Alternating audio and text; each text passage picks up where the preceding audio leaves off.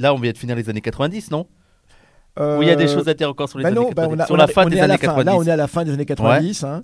Voilà, ces années 90 euh, qui sont, enfin, qui est, qui est vraiment une décennie, la décennie 90, qui est vraiment une décennie terrible. Tonton Youssef. Un entretien réalisé par Wissam Gzelka pour Parole d'honneur.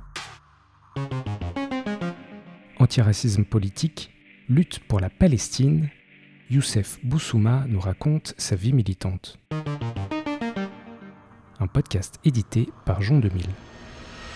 Euh, on pensait déjà que la décennie des années 80 était terrible, mais celle des, années 90 va l'être encore davantage. Elle va se terminer beaucoup mieux, parce que dans les années 90, on l'a vu, hein, il y a une succession de guerres, euh, euh, bien sûr, l'Irak, la destruction de l'Irak, la guerre civile en Algérie aussi épouvantable. Euh, les, les- les- les accords d'Oslo, les terribles accords d'Oslo qui, euh, qui, qui, pour beaucoup, signifiaient la fin de, de la lutte Ah, palestinienne. D'ailleurs, oui, je me rappelle que c'était la question, c'était qu'est-ce que tu penses de Yasser Arafat? Oui, tout à fait. on, on- Je t'avais demandé et on n'avait pas pu euh, l'aborder. Mais la figure de Yasser Arafat, parce que c'est quand même une figure euh, symbolique, historique Bien de la lutte de la Palestine. Et en même temps, tu as des gens qui sont assez critiques sur euh, Yasser Arafat. Je parle pas des, des sionistes, hein. Oui, non, bien sûr, je parle non, des... euh, Ah non, mais je peux te dire une chose, c'est que nous l'étions également. À la même époque, dans les années 90, nous étions très critiques par rapport à Yasser Arafat, c'est la vérité. Pour nous, les accords d'Oslo étaient, une, étaient des, des accords de, de- de véritable une, une reddition des Palestiniens. Ouais. Et surtout, surtout, nous savions très bien que nous savions très bien que, que les sionistes de toute façon ne respecteraient pas cet accord. Alors, je pense que Arafat n'était quand même pas complètement dupe. Il, il savait à qui il avait affaire. hein. Ouais. Mais nous savions très bien que même si Rabin pouvait apparaître comme un modéré au sein même de l'établissement sioniste, qu'il était d'ailleurs, objectivement, même si c'était un ennemi, hein, c'était... euh, C'était l'aile gauche du sionisme. oui, on va dire. Non, non, Ouais. c'était le type qui... C'est un militaire, donc à un moment, un Ah, c'est militaire... un euh, militaire? Oui, euh, enfin oui, oui, il avait, Ah. il avait été militaire. euh, Salut, salut Aldo. et, et d'ailleurs, il, avait même euh, une action terrible en 48, lui aussi. hein. Il, a- il, a- il, a- il avait aussi des casseroles par rapport à 48. Mais ce que je veux dire, c'est que c'est le type qui fait un petit peu ce que De Gaulle vous appelait la paix des, la paix des braves, quoi. hein. Qui se dit à un moment, bon, on va Ils sont bien plus pragmatiques parfois les militaires que Mais- certains politiciens. mais t'as tout à fait C'est raison. pas- C'est c'est pas que dans le sens où ils seraient plus progressistes, c'est que ils se rendent compte de ce que c'est la guerre, ils se rendent compte de ce que c'est les coups, et qu'ils savent que stratégiquement, parfois, pour faut mieux éviter la guerre en tant que telle. Que... Mais, tu- mais tu sais quoi, tu as absolument raison, même si bien sûr, moi je suis profondément antimilitariste. Dans... Je suis pas. Bon, euh, bien sûr, sauf les armées populaires. hein. Mais tu as parfaitement raison et l'histoire est pleine de, de- de ce genre d'exemples. Souvent, les, ce sont ceux qui, qui n'ont jamais fait la guerre qui, qui en parlent. Ah bah, on le voit actuellement pour l'Ukraine. hein, je veux on le voit avec BHL. on le voit avec BHL. le BHL, c'est ces l'exemple qui- parfait de ça où il faudrait faire à voilà, chaque fois la guerre. Voilà, euh, à chaque fois la guerre. Alors, c'est pas automatique, mais c'est vrai que souvent, euh, on a des civils qui, qui sont va en guerre de façon absolument effroyable et sans, sans même. euh, voilà, ils l'ont jamais fait. Euh, des gens qui n'ont jamais vu même un mort à la guerre, je dirais, qui savent pas ce que c'est, mais c'est épouvantable. Mais alors, ces corps déchiquetés dans les guerres, o- ces odeurs, cette odeur terrible de la mort, c'est. Enfin bref. hmm. Et donc, du coup, ce que je veux dire, c'est qu'on pensait qu'effectivement, Arafat, c'est la vérité, pendant les accords d'Oslo, nous pensions que c'était un traître, disons-le. Ah ouais. Que Dieu est son âme, hein.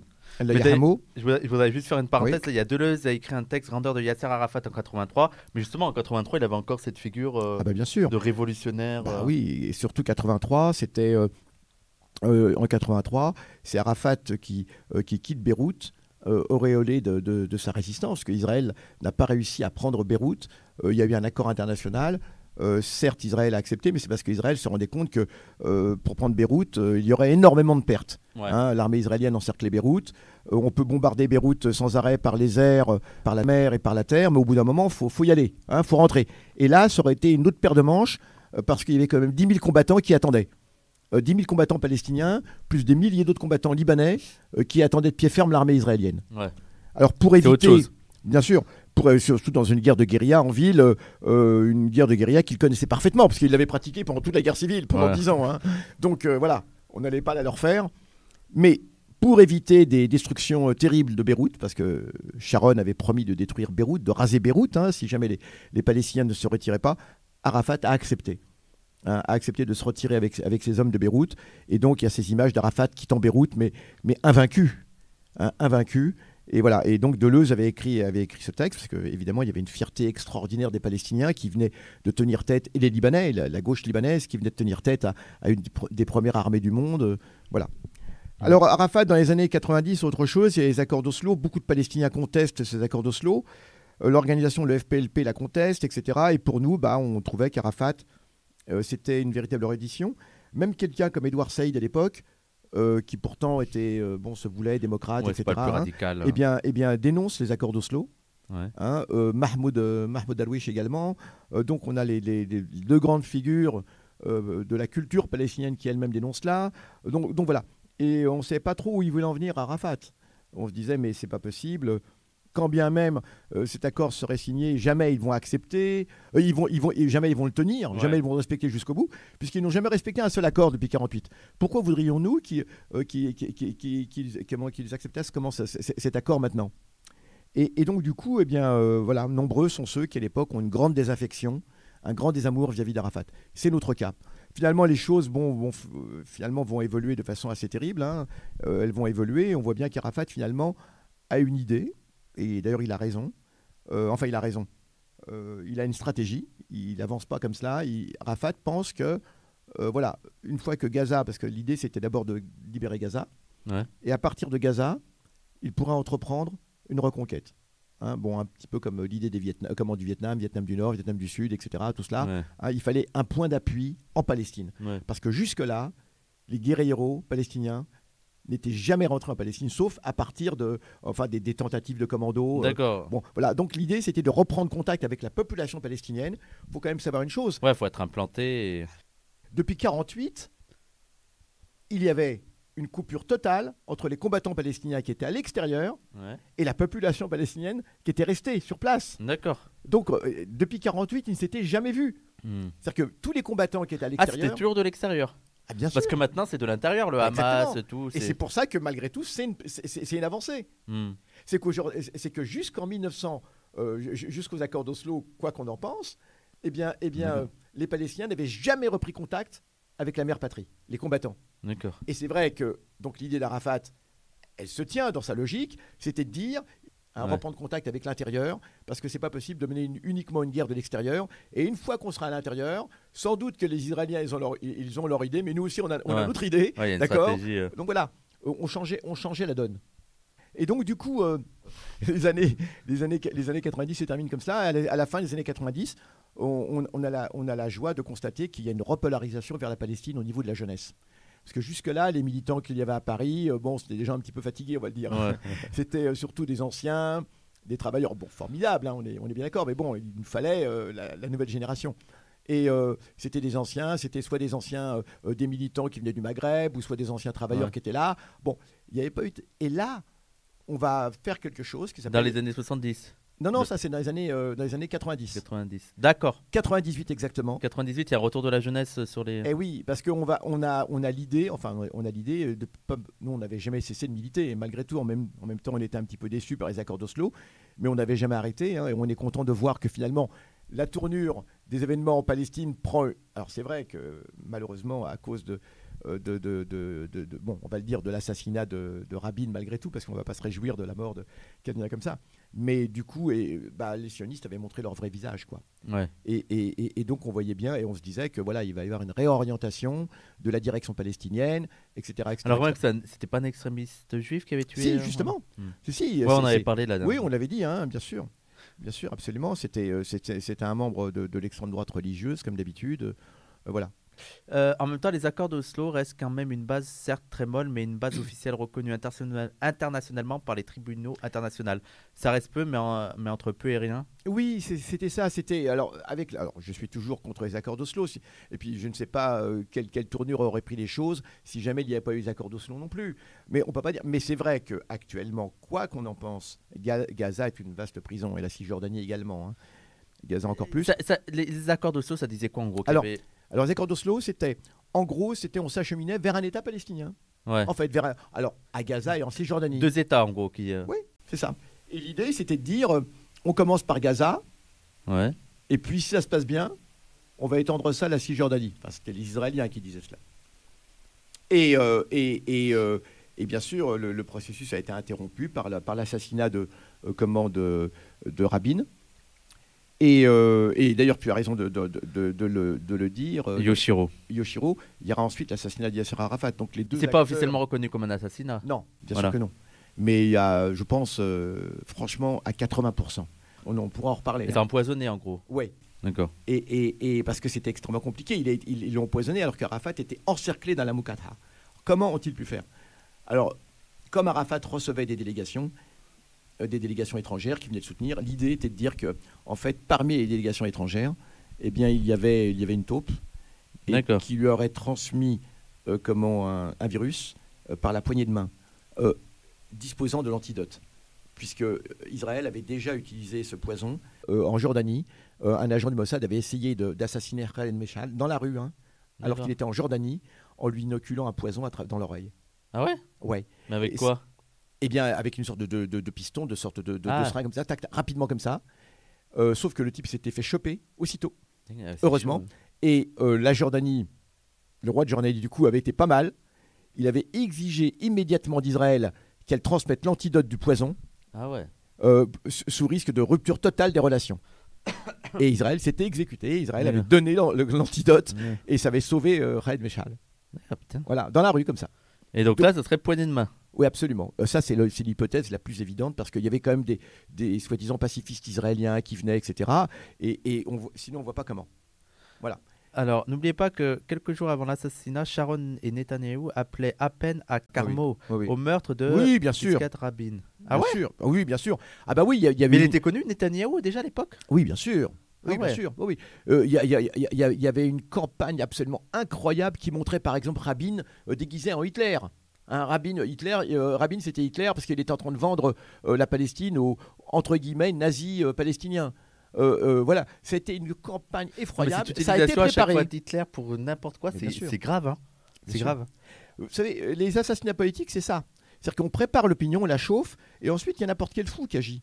On n'a pas Ouais. besoin, oui. Et Ouais. c'est Oui, c'est ça, c'est que. Non, mais c'est un peu ça aussi, les attentats d'extrême droite. Et après, Mais tu... c'est pas moi, j'ai pas dit. mais en exactement. de- on chauffe, on crée un milieu, et après, des, des fous, malheureusement, il y en a plein. en- enfin, des fous, excusez-moi pour les fous. euh, je- Oui, ouais. euh, enfin, on va dire des, des- des gens déséquilibrés. Après, ou- euh, il y a- il y a- ouais, non, mais ça, c'est un autre débat. Mais je lis des trucs sur les fous où tu as des gens militants fous qui disent Ah non, faut utiliser le terme fou. Alors, et donc, donc, euh, à la fin des années 90, on se retrouve. Et euh, nous décidons de, de nous, euh, de, de- relancer une campagne. On se dit c'est bon, on a l'impression qu'il y a un frémissement, il y a, il y a une volonté, on le voyait à droite à gauche, dans les facs, etc. Ça commençait à reprendre euh, comment l'intérêt pour la Palestine. Et là, on se dit on va faire quelque chose. Et un même groupe d'amis, d'amis de militants. Et en 98, eh bien, on, nous, on, relance cela. Et on décide de relancer la, question de Palestine par la question fondamentale que pose la Palestine. C'est quoi? La question fondamentale qui, euh, qui agite n'importe quel Palestinien. Le droit au retour? Exactement, le droit au retour. C'est la question fondamentale. hein. Tout le C'est la question qui détermine tout. en fait. c'est la question qui détermine tout. Ouais. Puisqu'il y, a il y a avant et après l'expulsion des Palestiniens. Parce que ça, c'est un truc qu'ils veulent pas affronter, euh, notamment les sionistes de gauche. Et bien sûr.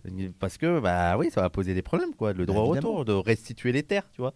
Eux, ils voudraient qu'en mode, bon, allez, vas-y, on oublie tout et c'est bon comme ça. Voilà. Allez, on fait comme si rien n'avait existé, c'est bon, on fait la paix, allez, go. Voilà, c'est vraiment ce truc-là. Une paix sèche, qu'on appelle une paix sèche comme ça. euh, là, ça n'aurait euh, ça n'aurait aucun sens. Alors, alors en 98, on décide de, de, de repartir, euh, de repartir euh, de plus belle pour le militantisme et on va faire ce qu'on appelle la campagne pour le droit au retour. Ça commence comme cela.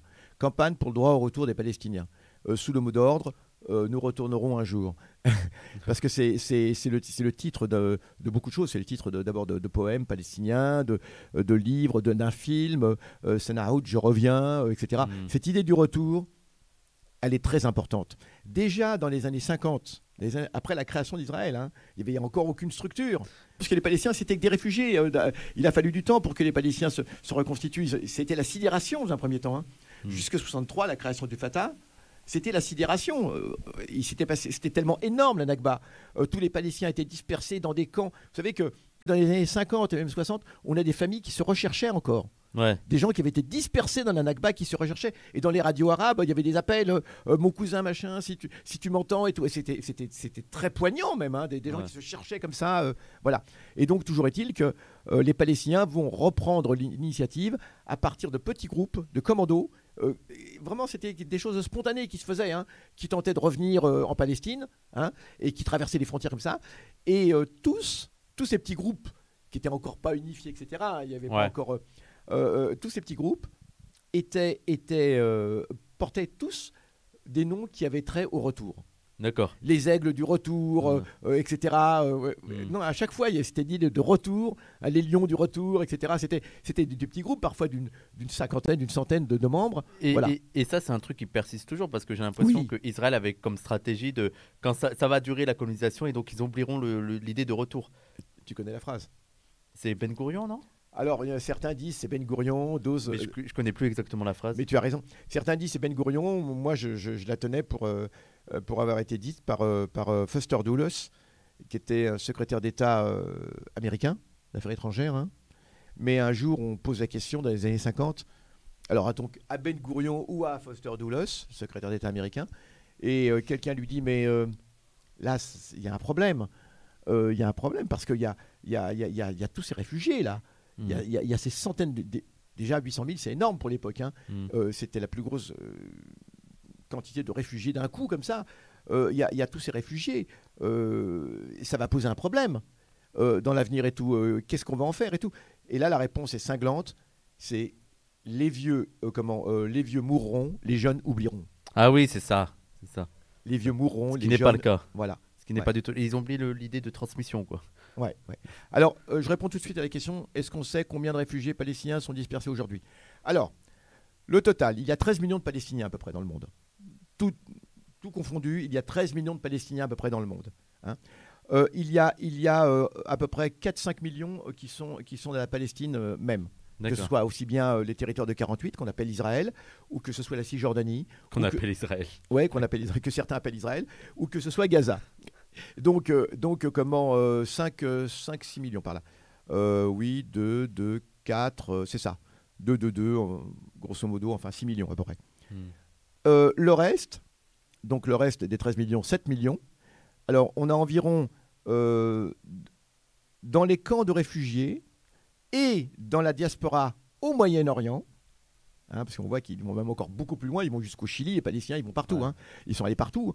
Euh, eh bien, eh bien, on a, on a euh, dans les camps de réfugiés, on n'a pas loin euh, peut-être d'un million de Palestiniens qui sont encore dans les mêmes camps où ils sont arrivés en 48. hein.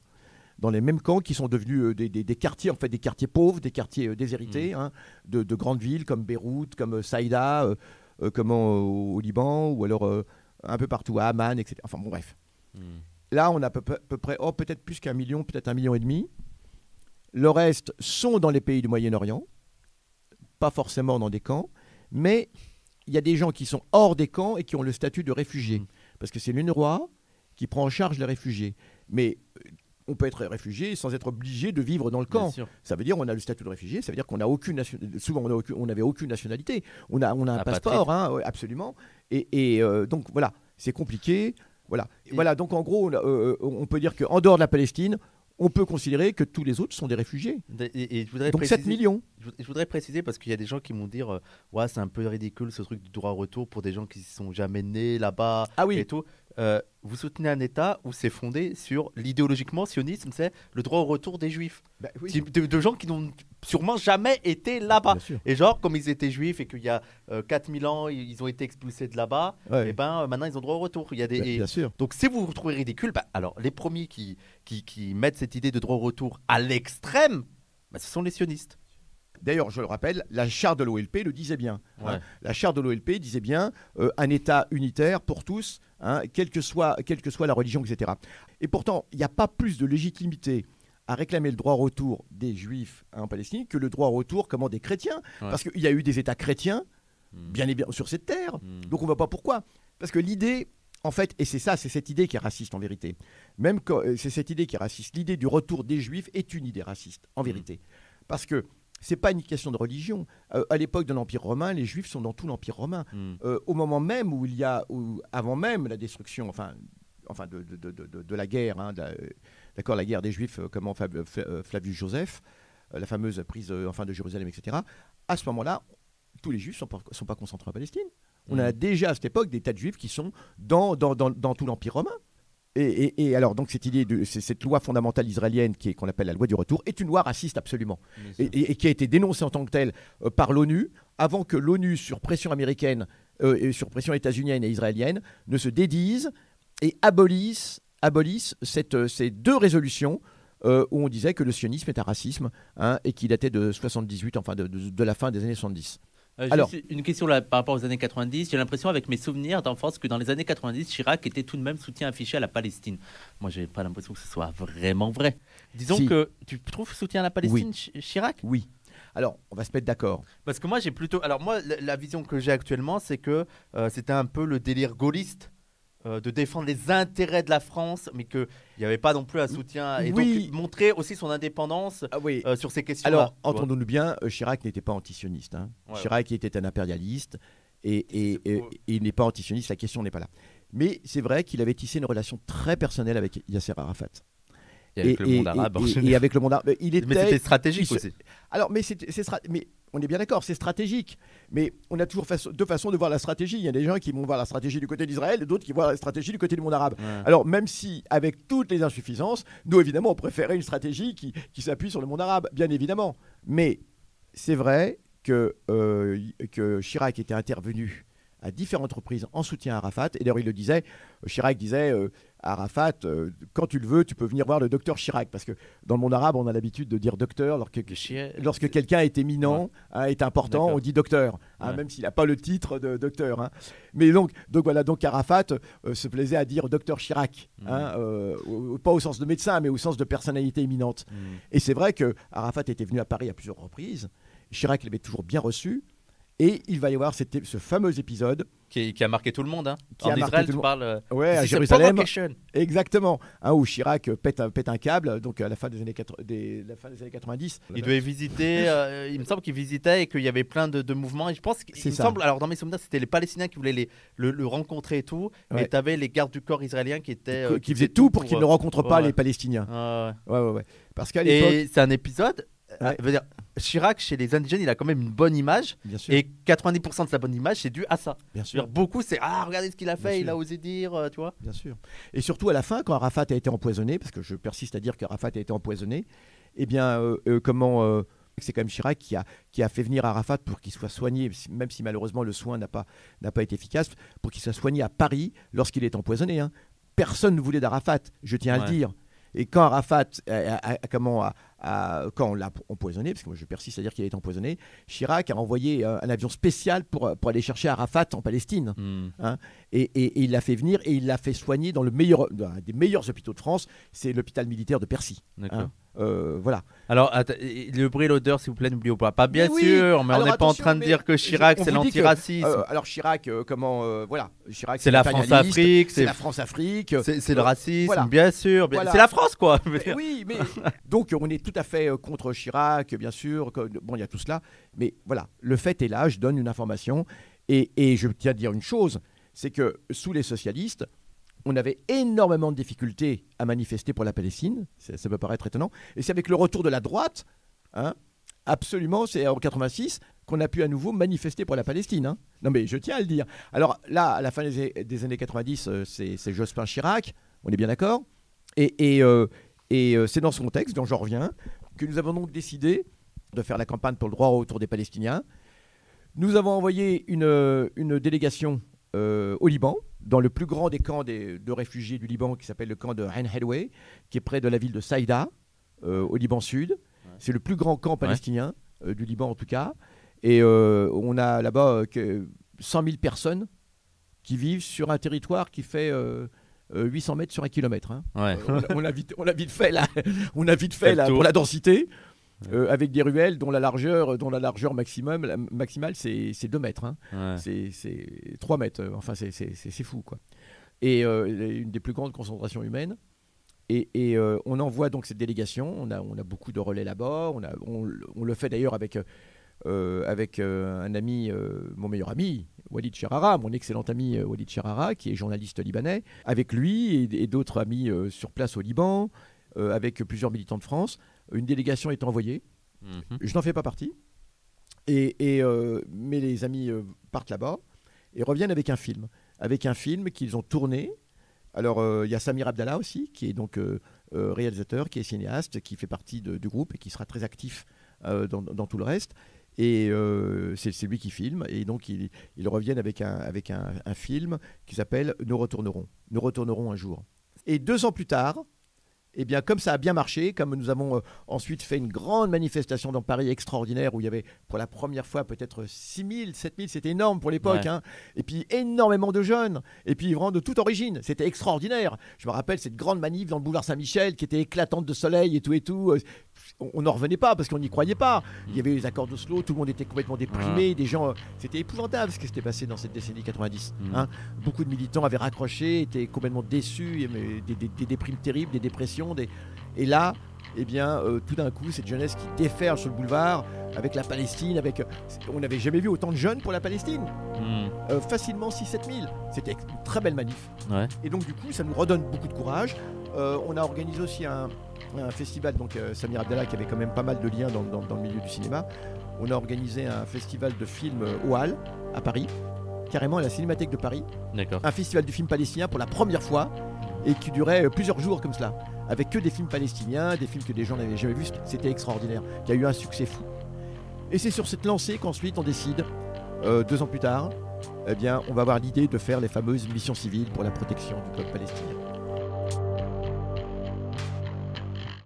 C'était Tonton Youssef par Wissam Gzelka, édité par Jean 2000 pour Parole d'honneur.